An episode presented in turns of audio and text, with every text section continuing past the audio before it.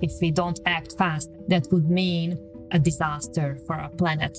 Much more serious issues with food, water shortages, droughts, extreme weather patterns. Unfortunately, when you look at the approach that has been taken, those that are not contributing to the effects of climate change are the ones that are feeling the impact of climate change. We don't have another decade to wait for transformational business change, right? Like 2040 is too late, 2050 is too late. Let's work together to really change this.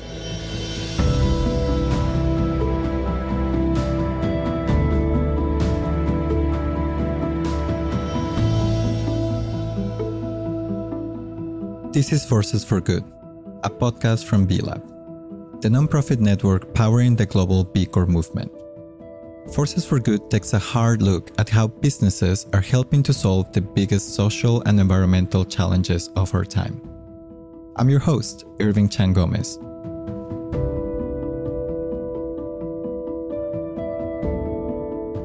On our podcast, you'll hear from B Corp leaders, as well as industry experts and change makers we'll tell you about what companies are doing to move beyond buzzwords and change destructive practices across industries.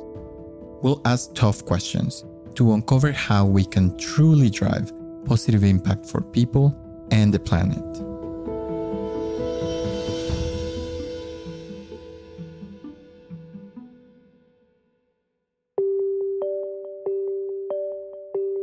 The climate crisis is not a looming threat it's already here.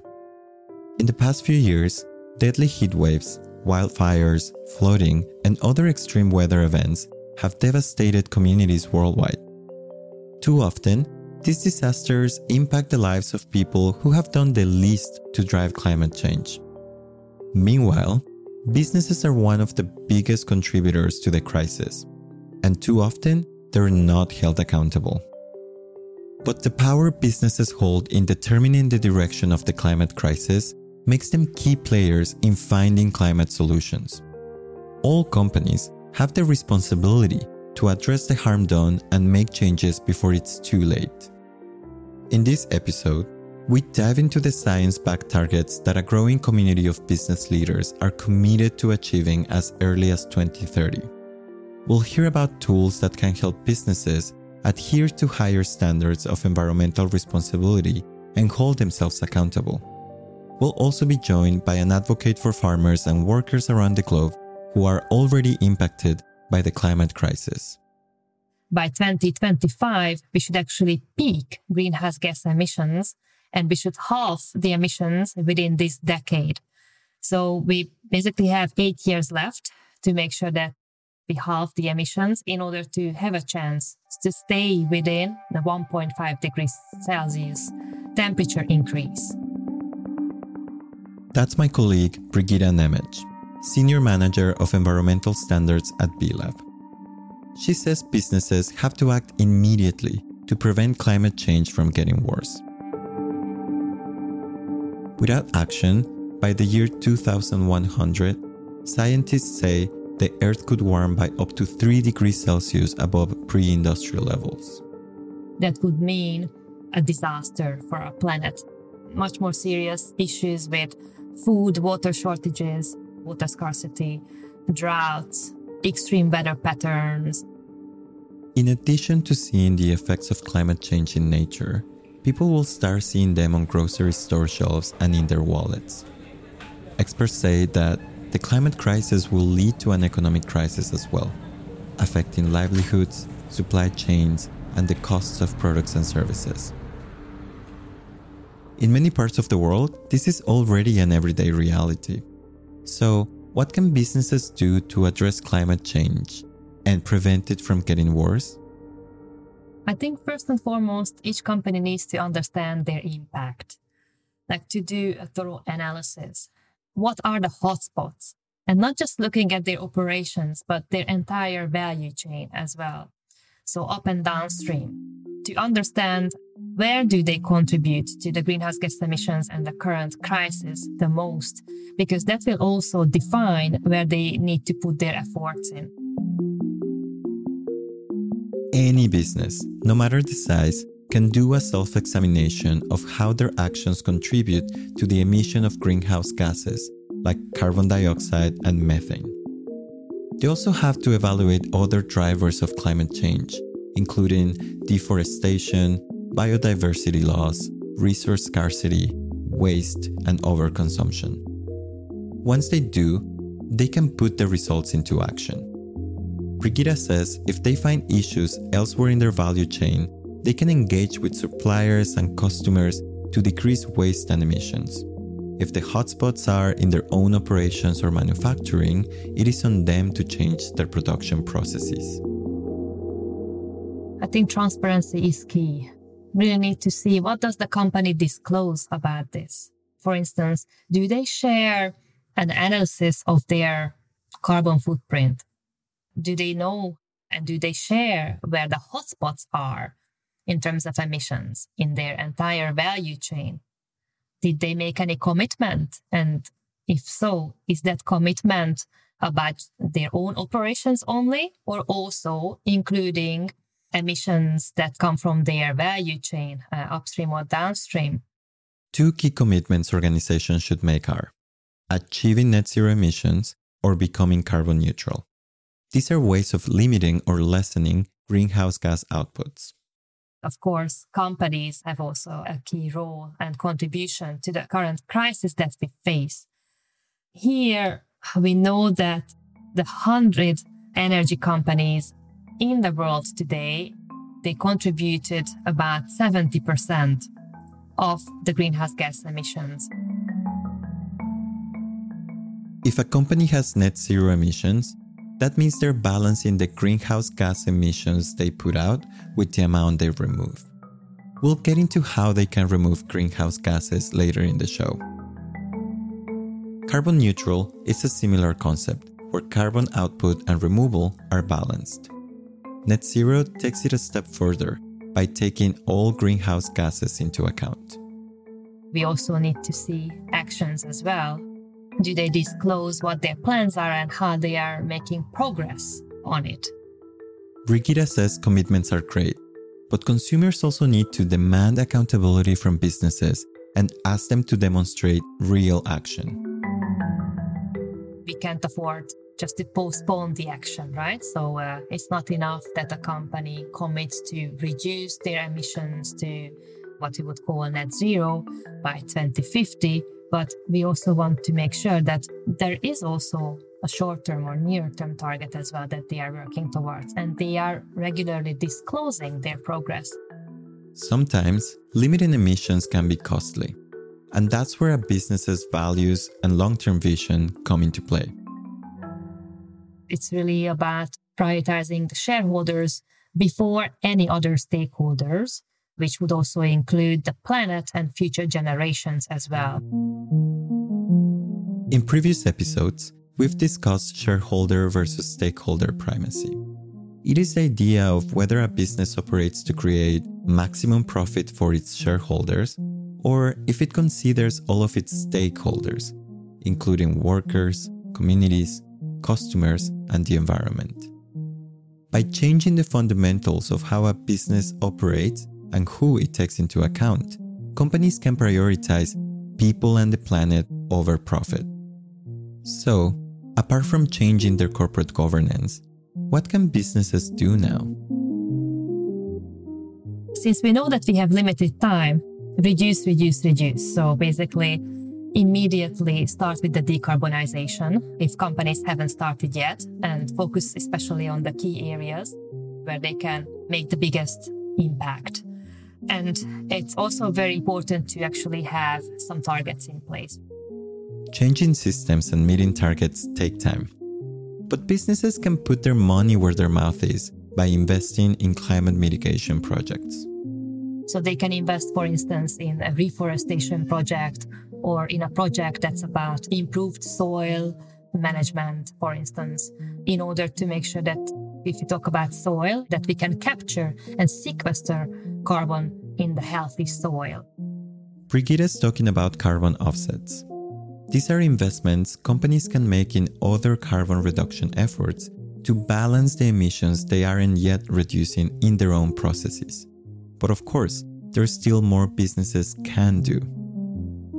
It's not just about mitigating and reducing emissions, but also helping prepare countries and economies that are already under threat to deal with the climate crisis. Businesses can also play a major role as advocates. They can influence consumers, governments, and public policy. In our greenwashing episode, we talked about Patagonia's 2011 campaign, Don't Buy This Jacket, where they ask consumers to consider their purchasing habits. This campaign is often used as one of the best examples of how businesses can put planet over profits. Some companies have focused their whole business model on climate advocacy. Veena Harbaugh is the director of sustainability at Sendle.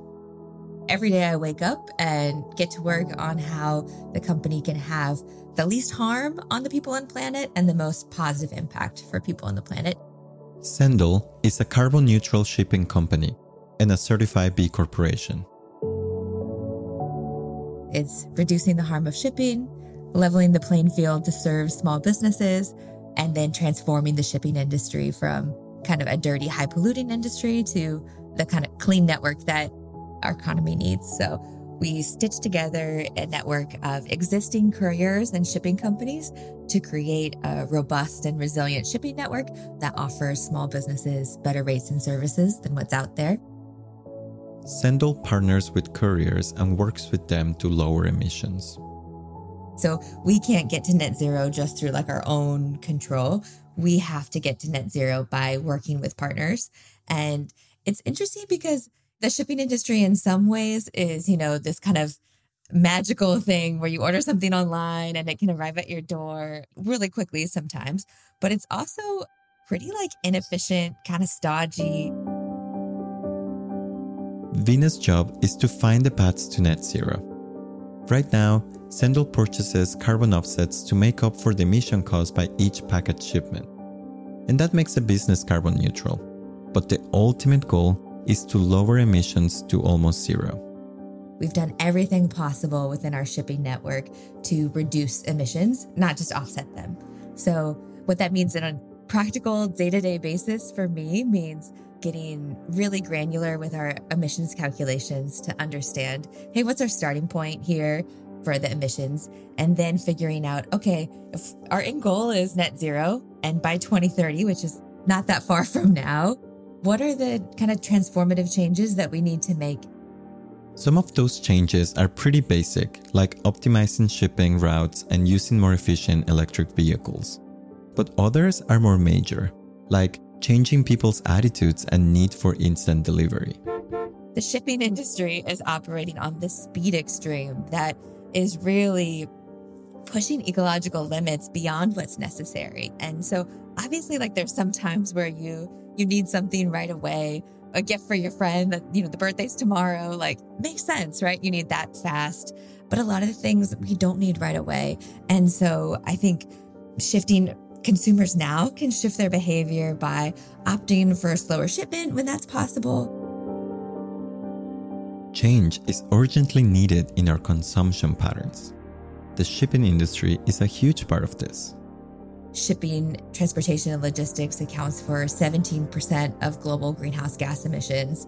The shipping piece of that is about 3%, but it's expected due to this shift in consumer behavior for that to increase to 17% alone, just shipping. And so shipping is kind of a dirty industry already and is really headed in the wrong direction and will become a significant climate impact if we don't manage it now. Veena gives a good example of how your one or two online orders per week quickly add up to have a major impact on the planet. A simple way that you can look at that is on my street, I see five different trucks come deliver products to people's doors. And they're not these like small, efficient vehicles. They're these big trucks with lift gates that can barely turn around. So to me, that is just like such a clear example of like the shipping industry was still built for a different time. That truck was built for a time where that was going to a warehouse and not being delivered to millions of people's doorsteps. When small businesses use Sendle, they get connected to a broader awareness of how their action drives climate advocacy. Those small businesses get to pick a specific project that we're investing in on their behalf so they can communicate to their customers hey, your shipping was carbon neutral, and we supported this habitat restoration project in Tasmania or a bird sanctuary in South Carolina. These are examples of the carbon offsets Sendle purchases. They've also engaged in some really visible advocacy projects.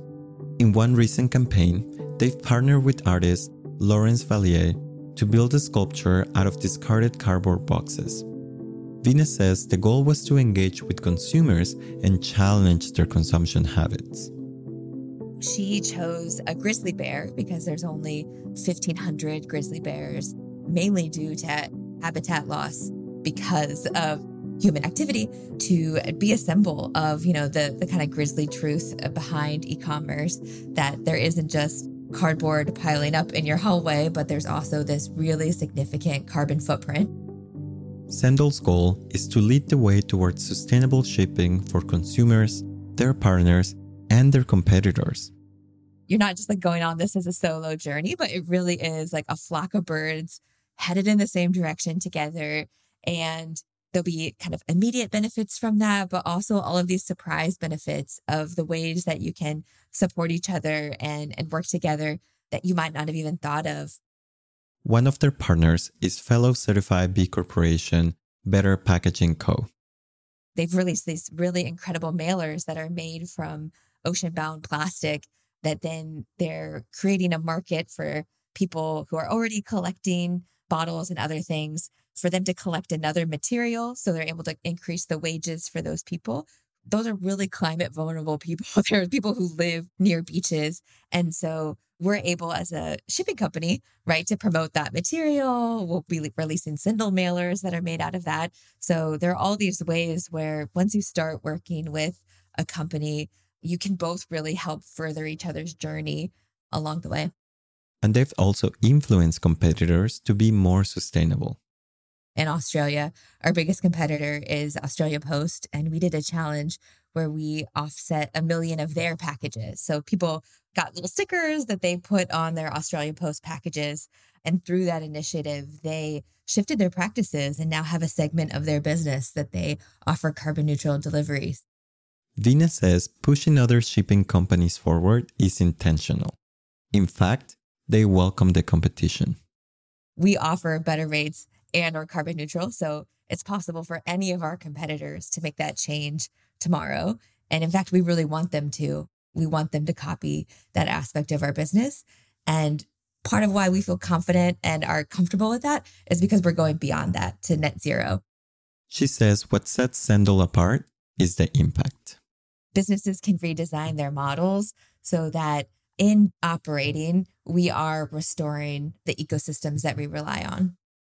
We have a whole episode coming up on business advocacy. But for now, here's Veena's advice for purpose driven companies. My biggest advice for businesses that want to take action on climate is one, to like embed climate action into what you do, right? Like we do carbon neutral shipping. So that means that every package that we shipped is some positive climate impact, right? Like we're now at, I think it's 21 billion miles of carbon neutral delivery. Our growth as a company is like linked to the positive impact. Advocating to slow or reverse the future effects of climate change is necessary and important. But in many parts of the world, the climate crisis has been a part of daily life for years. And these are often the regions that are least responsible for causing climate change. These are places that have a history of resource extraction and exploitation by colonizing nations.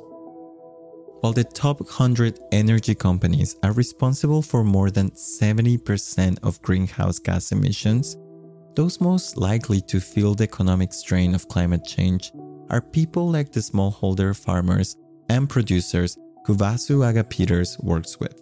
He's an operations manager for Fairtrade Africa. Unfortunately, when you look at the approach that has been taken, those that are not contributing to the effects of climate change are the ones that are feeling the impact of climate change. This is especially true for the stakeholders Kubasu works with. Small farmers who grow crops like coffee, tea, cotton, and cocoa. So basically, these farmers they do subsistence level farming. It's not commercialized farming. Farming that can meet daily needs or tomorrow's need, but not on commercial scale.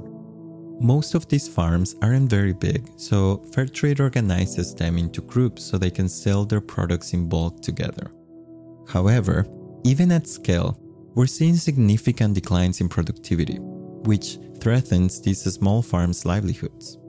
One thing I'll say is that climate change is real, and most of the farmers and workers who we we work with depend on agriculture. And what we are seeing now for most of the value chains is that because of climate change that has been there over the years, we are seeing a decline in productivity.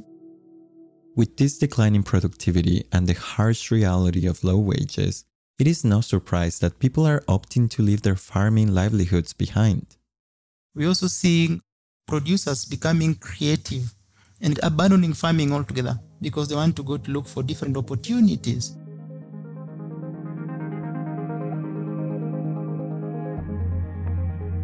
Fairtrade promotes sustainable agricultural and sustainable land management practices. They want their producers to embrace clean energy solutions, but more importantly, their goal is to build resilience so people can survive even if land becomes unusable.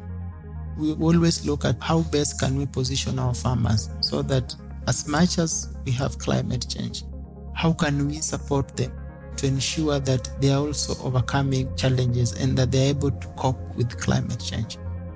Fairtrade has taught their communities things like beekeeping on existing land, and they've helped them switch to more stable crops. Kubasu says they've also learned something in return. What we discovered is that indigenous knowledge and working with producers is very important in climate change prediction, understanding the weather patterns, and also designing what would be the solutions that help producers themselves address climate crisis. And through it, were able to come up with a guide that defines what would be the key steps for one to take if they were to address climate change phenomenon in the global south. There's a clear social component to climate change. When we talk about the impact it has on ecosystems, that also means human homes and livelihoods. All of our lives are interdependent with the planet. And if farmers are suffering the consequences of climate change now, sooner or later, we all will be. The main reason why we need to have the voices of farmers and workers in this climate change discussion is that you cannot design a solution or you cannot decide for somebody without involving them. The principle of truly listening to people most impacted by climate change to design solutions is called climate justice. Kubasu says to drive this forward, businesses need to champion the voices of these farmers and workers. We want to see the involvement of farmers and workers so that there is fairness in how the decisions are made and that there is equal access to financial resources for farmers and workers so that they can invest in climate change mitigation and adaptation. For people looking to support producers in regions economically impacted by climate change, making a difference includes looking for the fair trade certification. The best way that you could support farmers and workers is by purchasing fair trade products. That means that when you purchase these products, there is market for fair trade products, and farmers are able to get resources that they can invest back into climate change projects, but also importantly, improve their livelihoods. Pushing for action not just around climate change, but for climate justice goes back to the idea that we are all interconnected, not only to each other, but to the environment. I always think that what will happen if you wake up one day and you walk to a cafe and you find there's not that favorite cup of coffee or there's not that chocolate bar on the shelves, you'll definitely not feel good. And that's why we are saying that climate change is no longer an ecological crisis. Climate change is an economic crisis. Climate change is, is a health problem. Because when you look at the whole spectrum of how climate change manifests its effect on the livelihood of farmers and workers, it cuts across all the spheres. As we think about the ongoing climate crisis, I think it's important to not lose sight of our interconnectedness. When hardship comes to our ecosystems and the people living closest to them, in one way or another, will impact us all. But I hope this also helps us understand that, by the same reality of this interconnectedness, taking action for climate will uplift us all collectively in the same way. This is true not just for individuals, but for companies. As our previous guest, Gail Bradbrook, mentioned already, when we think about our role in the climate crisis, both people and companies must ask themselves what is mine to repair? And let that accountability be our motor for climate action, not despair.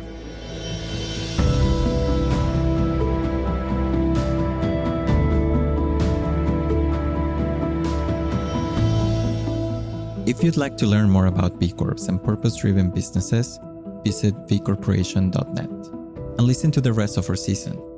We have more episodes on how business can drive positive impact and be a force for good.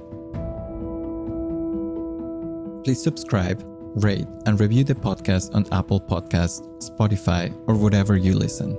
Your ratings and reviews help Forces for Good reach new audiences, so we thank you for your support. For more opportunities to engage with us, follow us on social media. The views and opinions expressed are those of the interviewees and do not reflect the positions or opinions of the producers or any affiliated organizations. The podcast was brought to you by B Lab. Our team includes Sherry Jordan, Jude Wetherell, and Hannah Munger. Forces for Good is produced by Human Group Media. For this episode, I'd like to thank Kuvasu Aga Peters, Veena Harbaugh, and Brigitta Nemes. I'm your host, Ervin Chan Gomez.